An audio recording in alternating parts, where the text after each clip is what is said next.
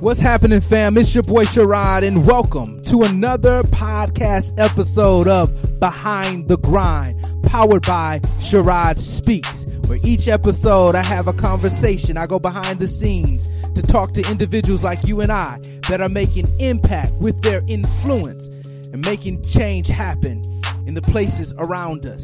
My goal is to encourage, to inspire, to motivate, give you everything that you need the faith, the fuel, ammunition, whatever it takes to get you on your journey as you push through and grind through behind the grind. Let's go. And we back and we back. Listen, we're back here on Behind the Grind, and I'm so glad that you're back with us.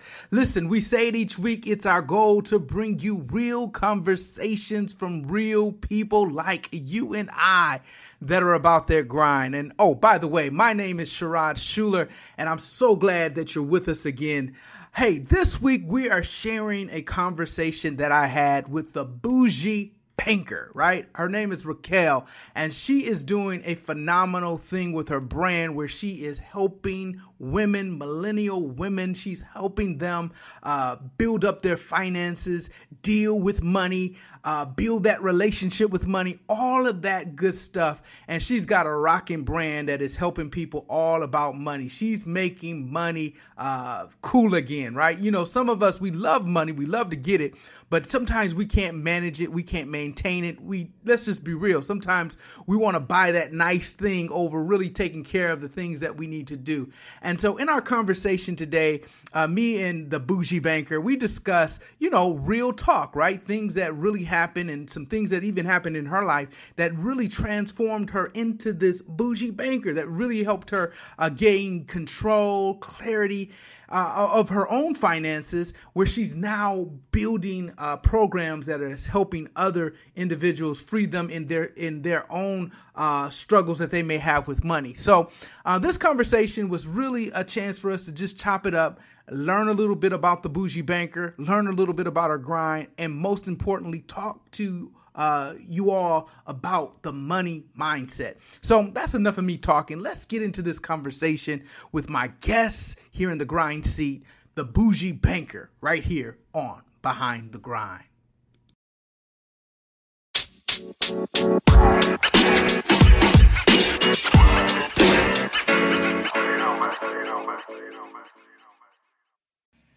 All right, well, welcome back to another episode of Behind the Grind. I am your host, Sherrod Schuler, and I'm so glad you guys are back with me again today.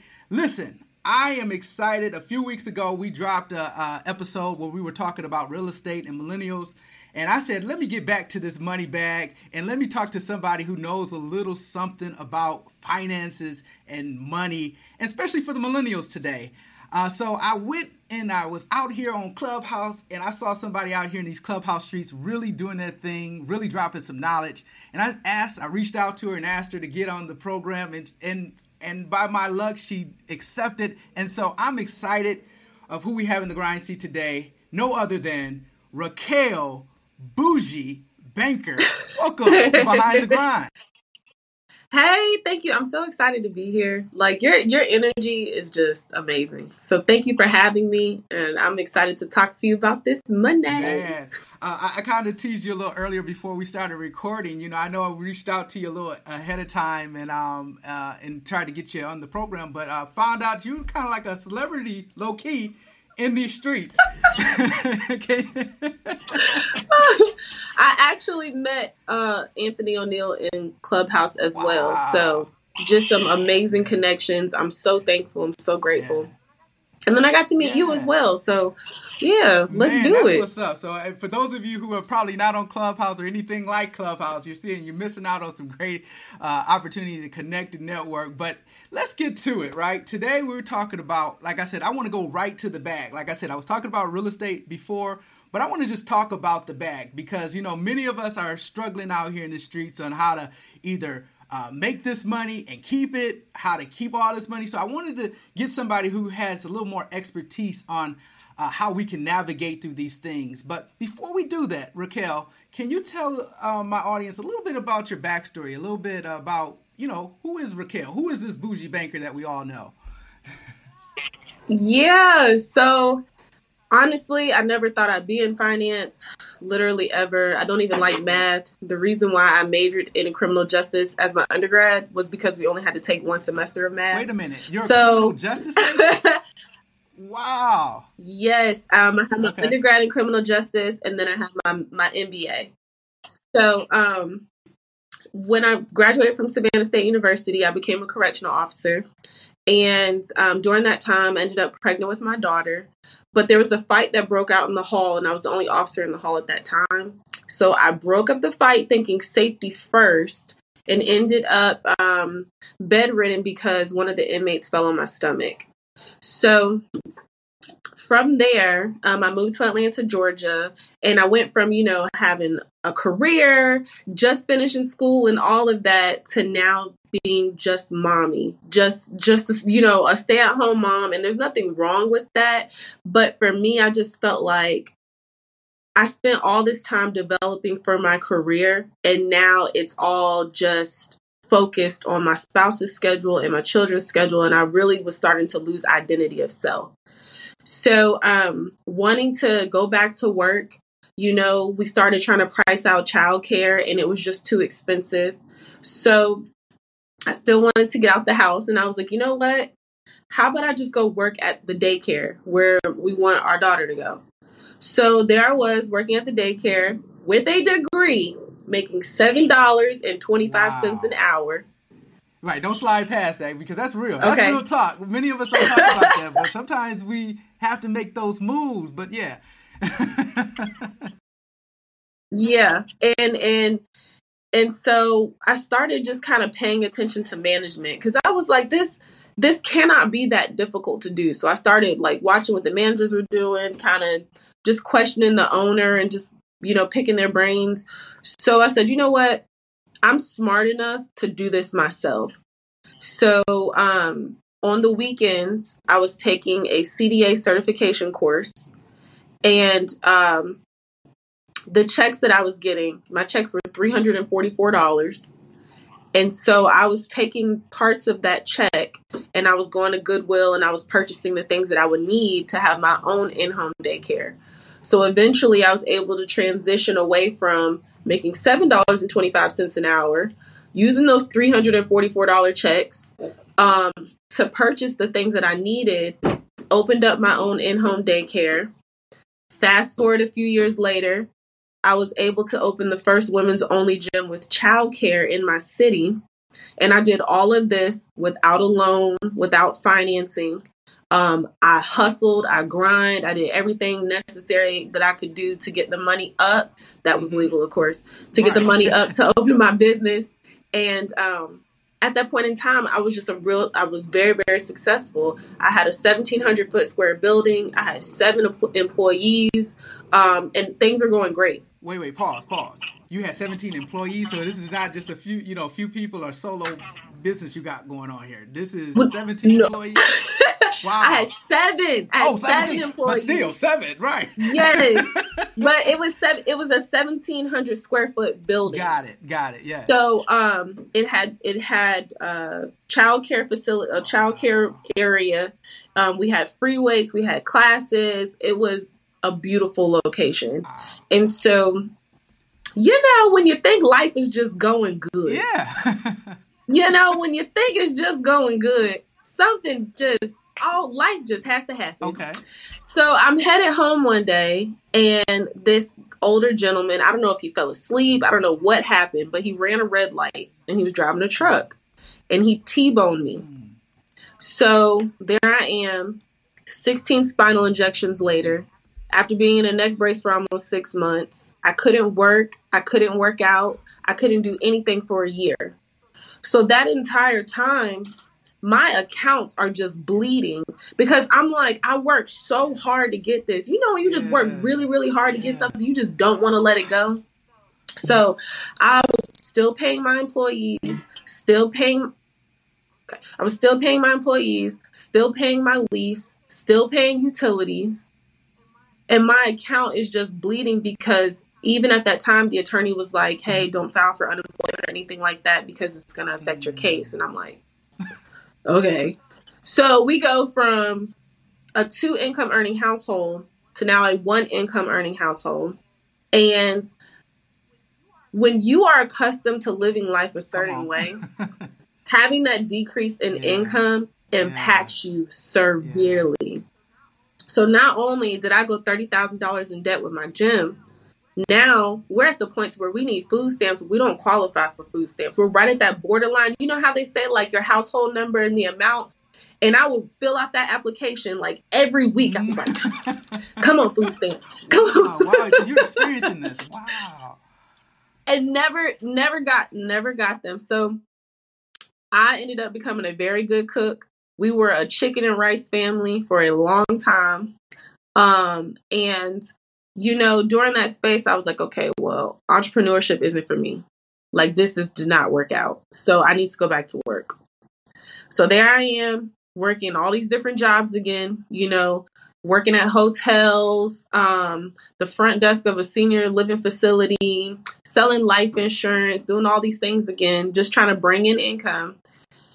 And eventually I realized I was like, you know what? I made a lot of money as an entrepreneur. And granted, I have all these hustles now, I'm still bringing in some good income. But why am I still struggling? So I started watching the YouTube videos, downloading the templates, signing up for the workshops. And I would be excited for like a week, two weeks of like, yes, I'm going to get my money. This is, yes, this is it. And I had to realize eventually that if these things are working for other people, but they're not working for me, the problem is probably me. And so I had to really get an understanding for my relationship with money. I had to fix that at the core of it and not try to band aid it with numbers. Because I think a lot of people try to fix their financial situations by just looking at the numbers, but you really have to fix yeah. the root of that problem. Yeah. And so. Well, let, that's a good point. Let me just make that point though, because a lot of us we think if we get more money, it's just going to change the situation. But you're you're lead, alluding to that we've got to get down to the core. Is that what I'm getting? Correct. At? You have to fix at? it okay. at the foundation. Wow. Yeah, a lot of people try to band aid their finances, and this is why we have six figure earners with six figure expenses.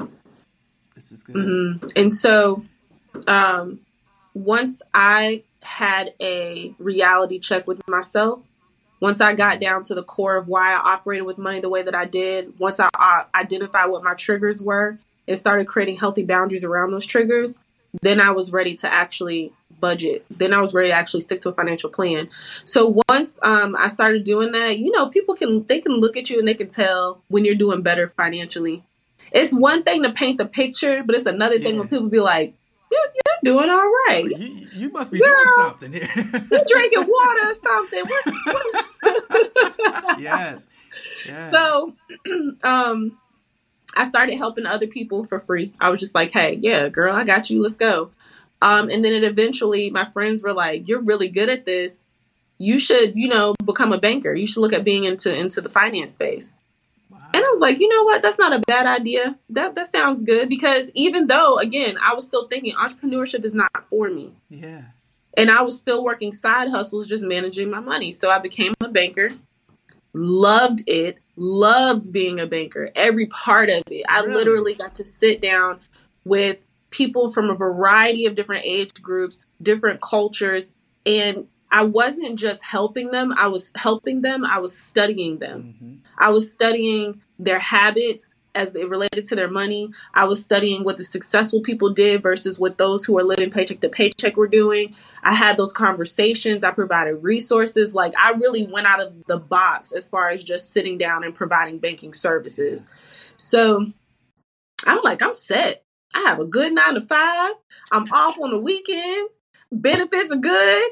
Like I was I was happy and I finished my masters and all of that um while I was working at the bank. So yeah, so let me tell you, let me tell you something. Let me tell you something. So one day my boss gives me a call and she's like, Hey Raquel. I'm like, hey. She's like, you come in early? Um, can you come in early the next day? You know, I need you to do some stuff or something like that. And I'm thinking, yeah, we're short staffed. You need some extra help. I was like, yeah, I'll be there. She's like, okay, great. I need you to be here at 8 a.m. I'm like, say less. I'm there. Got you. So I'm going to work. I have on these um, sparkly red like um, okay. antlers because okay, around Christmas okay. time. so here I am. It's the holly jolly like going into work, and I walk in the building and it's like her and it's the other manager. And I'm like, hey y'all, let's you know what we mm. doing. And she was like, I need to talk to you. And I'm like, okay. I'm still, I was so green. I was like, yeah, okay. So I go in the office and she has a stack of papers sitting on her desk and she slides them to me and she says, I don't even know how to tell you this. And I was like, what? Like, mind you, this is around Christmas time and I have three children. So she was like, the company has made some decisions. Um, it's nothing that you did. This is totally out of our control, but we have to let you go. When I tell you, I boohoo snot nose, please don't let me go. Cried at my job. I was, yeah. I was, I loved it there. And they were like, you know, um, you're gonna have to clean out your desk. You're gonna have to go. And they're hugging me. They're like really just trying to console me. You could might as well just say my pet died or something. It was that. It was horrible. So I'm leaving and I'm like, can I at least say bye to my friends? Like I'm you know, hurt. I, am laughing, and not, not to interrupt your story, I'm laughing, but I've spent years in banking as well, and I've been on both ends of that spectrum. Right, I've been on the end of the spectrum of I've had to had that conversation, and I've also been on the end where they've slid the papers to me. And so I, I'm as you're telling this story, I didn't even know this story existed here, but as you're telling the story, I relate totally to it. But it, it is devastating because you're right. You walk into these situations and you're green, right? You don't know what's going on. You you you've been putting in your work. You've been doing your thing, and and and it's a company decision, like you said, and it's just like whoa, the timing could be you know whatever, but. Yeah, it was horrible. So I later found out that you know it I, it was nothing that I did. Right, they let right. go of seventy thousand bankers yep. company wide due to the pandemic. Right. So, uh, so yeah, later found out that it was really had nothing to right. do with me. Um, they let go of 70,000 bankers company wide due to the mm-hmm. pandemic. So, you know, I cried all the way home. Um, and when I got home, I wiped my tears and I said, you know what? I've already been helping people. I can do this. I can do this. So I really just went full force with my business. I created a phenomenal program that has helped women go from living paycheck to paycheck to saving thousands of dollars that they've never saved before. Um, so proud of them. And then I have a new, the same program is relaunching on July 1st. And I've been helping women one on one, and it's just it's been a wonderful, Man, wonderful experience. I, again, I, you know, I heard some parts of your story, but I didn't know that part about the, uh, you know, the firing, like I just mentioned. But your your journey is interesting because uh, it it seems like you know, obviously you've been through a lot, and I, I get that. But you for some reason you keep bouncing back up. You keep hustling. You keep grinding. So i got to ask that question. What what is that grind about and what's, what's what causes you to just bounce back up and just do your thing? Because you know some people wallow in there you know when they have that situation they, they say woe is me. You know i can't do it. But i mean you're you're demonstrating something totally different I knew somebody was going to ask me this question, and I was like, I should have a really, really good answer. Um, so it's something that's just in me. I don't it's not anything that I can okay. explain, but you know when you feel like there's something greater in you to accomplish. And mm. at some point it's beyond the thought of self. Like when you start doing things that mm-hmm. impact other people's lives, it just makes you want to do it that much more. Like even though I have three children, um, and I was working full time, and I was running a business, and I was finishing my master's at the same time, I was still helping people. And it's like, even like every time that something has happened to me in my life, it's just like, okay, this is either going to make you or this is going to break you. And I try to ask myself, like, what lesson can I learn from this situation? But at the end of the day, you just feel something inside of you and you have to yeah. dig in it until that feeling is uncovered. If you're someone who's working a nine to five, which I'm totally not against, but if you're someone right. who works a nine to five and you have this feeling inside of you that there's something greater that needs to come out, you need to go discover what that is. And I think people especially when it comes to entrepreneurship, they're so f- afraid of failing that it keeps them from even starting. But if you guys have listened, I've worked so many side hustles. I have done so many different things in entrepreneurship, but I landed where I was supposed to be because I wasn't afraid to fail at trying. And so I think that if you're listening to this and you're on the edge of like, hey, I want to do this, but I'm not ready yet. I want to do this, but I still need some more certifications. The only person that needs to certify you in anything that you need to do Come is on. God and yourself. That's it. So if that feeling Man. is in you, go do it. And if you fail, what did you learn from that failure? And what do you need to take with you to the next level when you try it again? Man, I am so glad you articulated that very well, and, and I think that I think that'd be very beneficial to most of us that are listening, because you're right. We, we have to take chances. Some of us play that, that role where we're we're like, well, I don't want to fail. I don't want to look stupid. I don't want to fail. But you are showing us how you can just reach out there and the doors open. And so let's kind of just talk about that. So we even after the job, so apparently the job ended, right? But now you're doing this boujee banker, right thing and it's opened up so many doors. Yeah. Tell us about that. How how has it been now? You know, that door has closed per se, but now you're into this place of this bougie bank. And then also help us get to understand how did you come up with this name, boujee banker? uh, okay. So I was trying to come up with the finance name, right? Yeah. Um, and I asked the other bankers, I was like, y'all, can you help me come up with the name? And I was like, maybe the bougie budgeter because at that time I was really just focused on budgeting. Okay. And so I had that name for a while. My YouTube started out with that name, but there's another person in the finance world that trademarked it and I didn't know that. So she reached out, she let me know. I was like, "You know what, girl? You got it. Okay, I wish I wish you the best, you know. Yeah. Good name." Yeah. And so um I went back to the other bankers and I was like, y'all, I can't use that name. Can you help me come up with another one? Right. And they were like, well, you shouldn't change bougie because you are bougie. And I was like, well. so keep so, that in there, they said, basically. yeah, they were like, just leave that. But they were like, well, you're a banker, so why not the boujee banker? And I was like, I don't like it. It's okay, but we'll rock with it. And it, it stuck, and now I love it, and it really is making me just stand out in this in this finance space. Oh, I think it fits really well, right? And this brand of yours is definitely, you know, if, we, if you follow her on IG or any of her platforms, she's all day dropping nuggets on different financial things. But this that that draws you in, obviously, because let's be real. We still want to be able to look a little fly. We still want to be able to, you know, have nice things. And sometimes, you know, in this financial space, space we sometimes think, okay, if I'm going to be a um, finance or, or, or, watch my finances, it's going to be so much sacrifice. I'm going to have to lose so much. I'm, going to have to. And there are moments that you have to go through that. But do you have to live a lifestyle of shopping at Goodwill or or the thrifty store, or is there a way to still kind of enjoy life and and and make money, you know, and do all of that? Yeah. Um. So.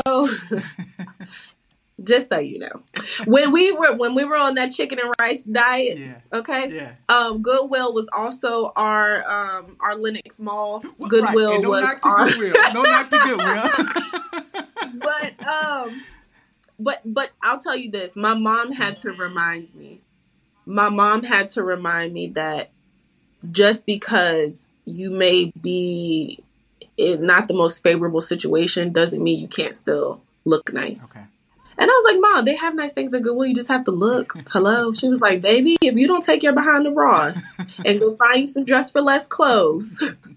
so, um, yeah, you can be bougie. You can be bougie on a budget. Okay.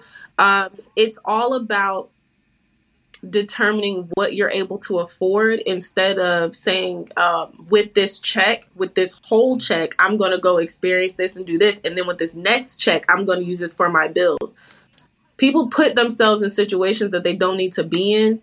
And it's a very hard cycle to get out of because that instant gratification in that moment feels so good that it ends up becoming like an addiction. Oh, that's good. That's good. So what I'm hearing is yes, long as I'm able to manage it, I can have me a, a, a J or t- get some J's or two if I want to, right?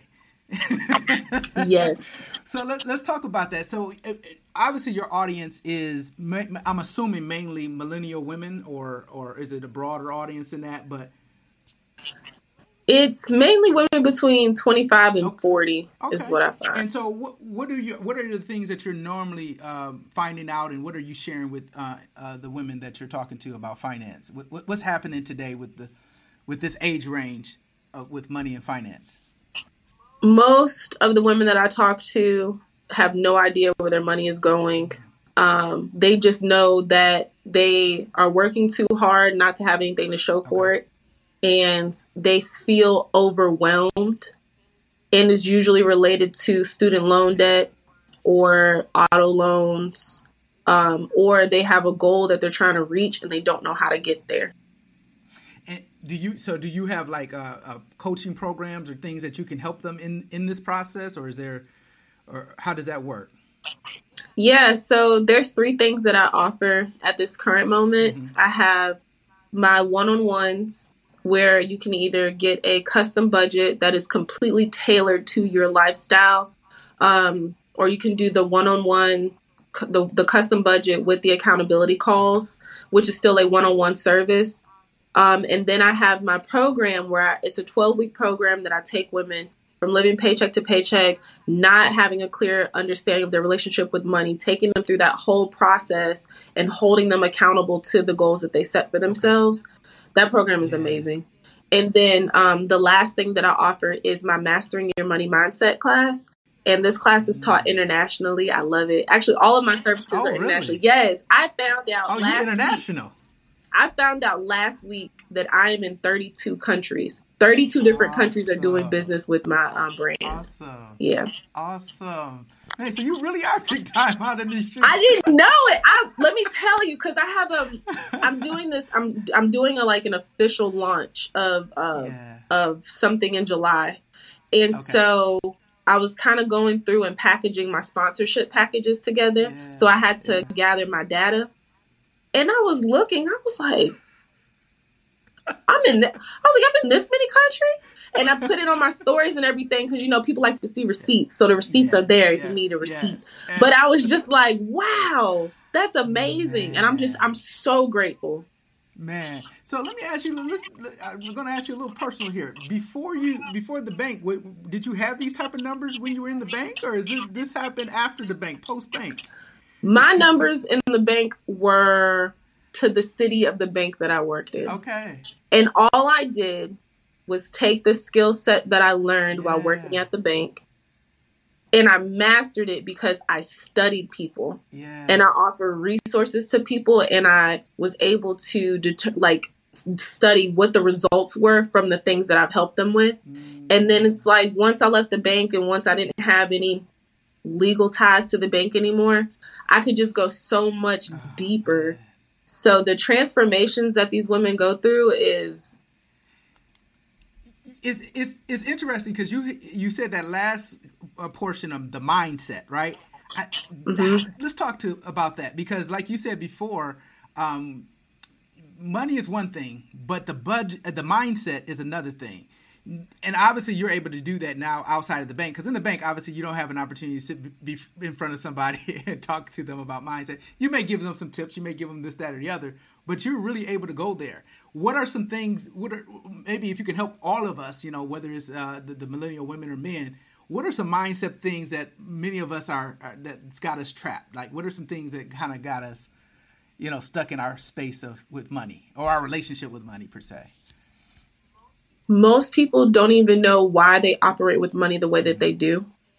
And um, when you get an understanding of the reason why you're operating with the way you do, the um, what your triggers are, and creating like healthy boundaries around those, then that's when you're ready to move to the next thing. So as far as the mindset is concerned, um, in my class, one of the things that we do is we go into your past, we go into your childhood. So, what were the, the what were the conversations around money in your household? How did your dad behave when he had money? What was the language in which he talked to you about money? Um, what was your first memory of being taught savings and credit? And what was your first memory of debt? And the same thing with your mom.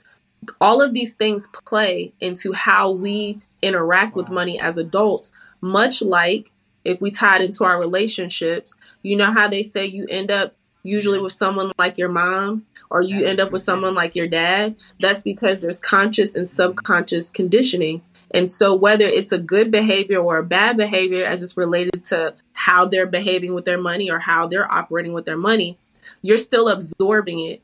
So, if you constantly hear your parent telling you positive affirmations, when you go into adulthood, you can identify that that feels good to you. But on the reverse side, if you're constantly being mm-hmm. fed negativity, you're being conditioned that that is what you're supposed to be um, that's what you're supposed to be told. So when you go into mm-hmm. adulthood even if your spouse is talking to you in a negative way mm-hmm. that's normal to you. So you become used to it until you realize that that doesn't feel good.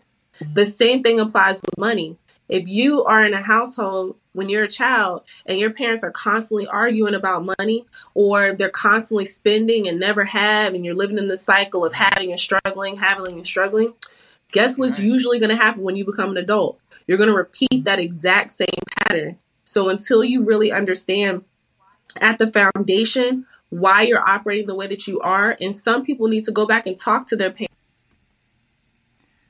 So that's a good point. Uh, so some of us do need to go back and talk to our parents. Can you elaborate a little bit more on that, though? Yeah, you. When you're a child, you're only understanding it from a child's perspective. So, a lot of the things that your parents have done uh, while you've been growing up may not have made sense to you, but it doesn't change how it affects you as an adult. So, now that you are an adult and you have those responsibilities, now you can go back and have those conversations. Hopefully, if your parents are still alive, you can have those conversations and under and get a better understanding from a familiar place so that way you can say, okay, well, these are the things that I need to work on with myself. You know, people don't want to attach that there's emotion to money, but there is an emotional attachment that we have to money. There's a psychological attachment that we have to money. And both of those things can affect us, how we look physically, um, how we operate mentally, all of those things. So it's really important that you get a hold of that foundation. Man, you hit so much, you know, with that whole thought, and and and, and I like it because again, I'm, I'm going back to my banker days too, as well, right? The banker days we used to do financial literacy sh- workshops. We would go in places but you're limited in what you can share right? You're limited. You can't really go there. You can't really talk about you can't suggest you know about parents and mindset. And I think I like that's what you're doing here. I think you're able to to to thread that needle of where the foundation really is and really help people. And you don't have to worry about uh, okay i can't say this to a certain group of people the people who you're talking to they understand they realize that and they're listening to you and it's i'm assuming it's helping them uh, really uh, correct some things in order to have that full relationship with money. Would you say? Yeah definitely. I mean I think in any in any job you're limited on what you can really do. And so the fact that I can dig so many layers deep with people and really get them to understand that this is not just a numbers thing. There's other layers that we have to uncover. There's things that you have to learn about yourself that you may not have even thought you needed to learn. Uh, and so once that picture is painted, then we can start moving on to the manifestations. Then we can start moving on to the visions and the goals, and then we can start putting some numbers attached to them. Man, that's that's what's up. Well, so I'm so glad you know we had this conversation. I think um, money is a very hot topic. It's obviously in our community sometimes it's taboo, and so sometimes we don't talk about it. You know, a lot of times our parents, you know, because of their maybe their handling with money, they don't necessarily share it with us. But I, what I am seeing in this newer generation, and you may be someone that champions this as well, you know, as we're starting to raise our children, a lot of us are instilling some of those uh, correct behaviors now. Uh, so before we get too uh, before we get out of here, is there things that you could say that uh, some of us parents can do to help um, our children when it comes to making sure that they have the right mindset or, or, or prepare them to? Do? Yes. So I have three daughters: a 13 year old, an eight year old, and a five year old. And um, one of the things that I'm very peculiar about is just making sure that they have an understanding for value because I think as parents, we want to make sure our kids have everything that we either didn't have or just make sure they have everything that we had as children, which can, as much as we want to spoil them, as much as we want to love on them, you know, um, some of those things are not best for our children. So we have to make sure that we're instilling a value uh, mindset that's attached to the things that they have. So I'm a firm believer that children shouldn't be paid for chores. I know people are going to be like, but I feel like they shouldn't be paid for something they're supposed to do. But I feel like if they want to earn something, that that's different. Now they are feeling a a value attachment to whatever it is that they're earning because what you find is when a parent is just buying buying buying buying buying for their child the child is just going to continue to want more and more and more and more and more. But if they have to work for it now they're like wow i earned this. I did this. And so one they're going to start asking for stuff a lot less but two they're going to value and appreciate the thing that they have more so especially when it comes to money the question that I get a lot is how do I teach my child to value money? Start talking to them about it. Make your children a part of the process. The issue that I find with parents with teenagers is that we don't teach them money. Money is not taught in schools. They might know algebra, they might know calculations, but the actual understanding of finances is taught at home. So if you have a teenager, one of the things that I would suggest is make them a part of the conversations that's related to the bills, not fussing at them because of the lights, not telling them turn all the lights off in the house, you're using too much of my power, but making them a part of the conversation like, hey, y'all, come here, baby, look, see how much the light bill is this month? Okay, so this is what I'm thinking about doing. What do you think? Make them a part of the conversation. My 13 year old, she pays the bills in my house with my debit card. And she does that because she's able to see the cost of these things, not for me to to talk down to her and say my bills are so high because of you, but so that she understands that when she's 18, this is the cost of living.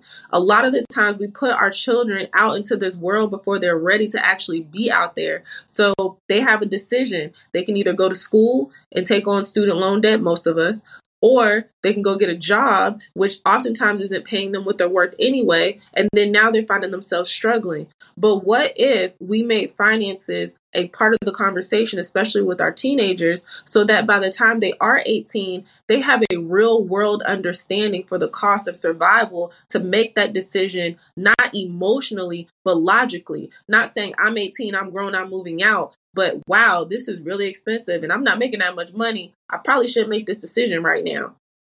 So I think it's really important just to make your children a part of that conversation. With my with my eight year old and my five year old, we have something called the mommy bank.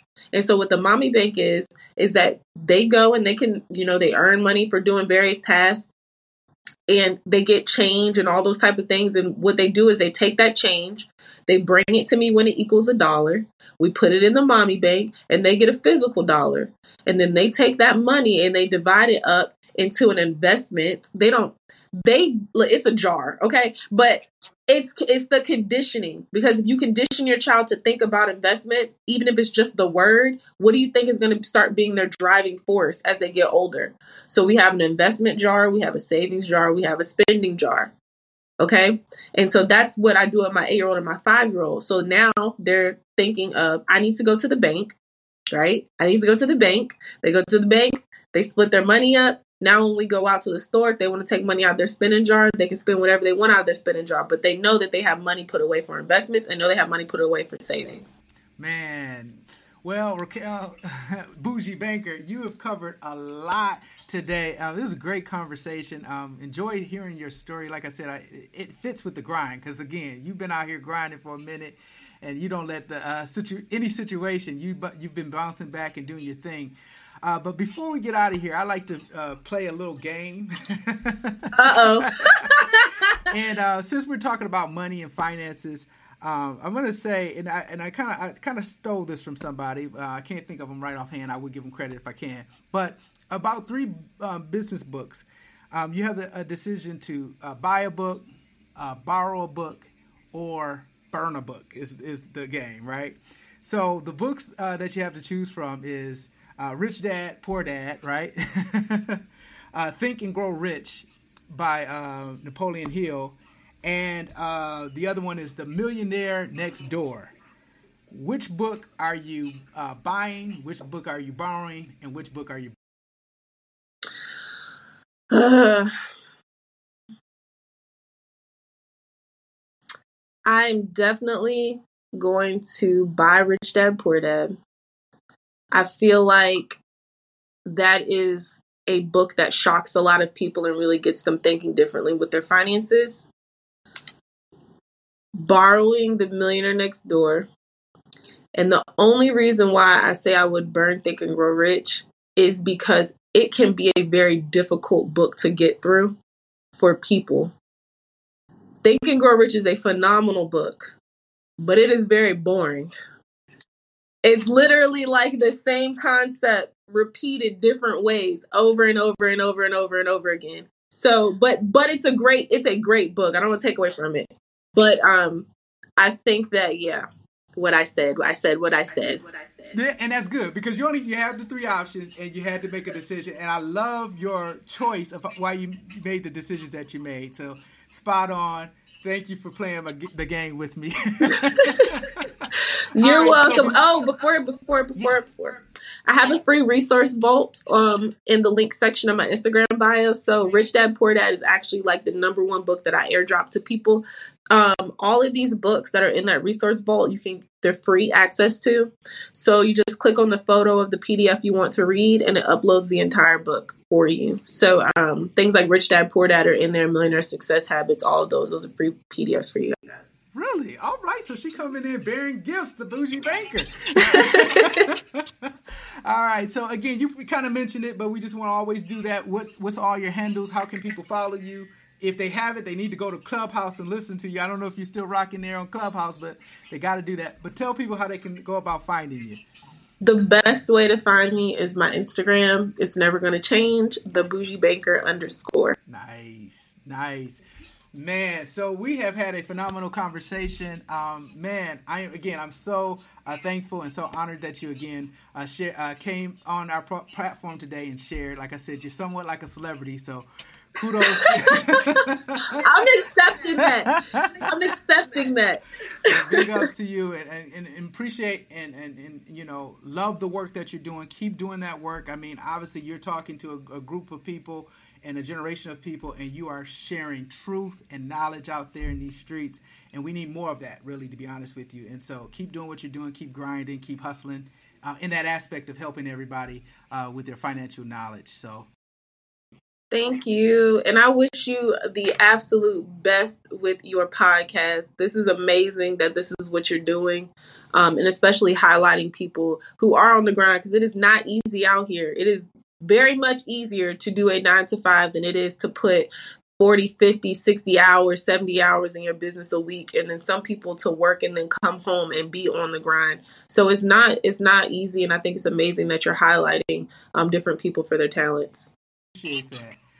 All right, everybody. Please, if you enjoyed anything in this conversation, if you heard anything that was some nuggets, please share this episode. And until the next time, this is Sherrod, and this is Behind the Grind. That was so good.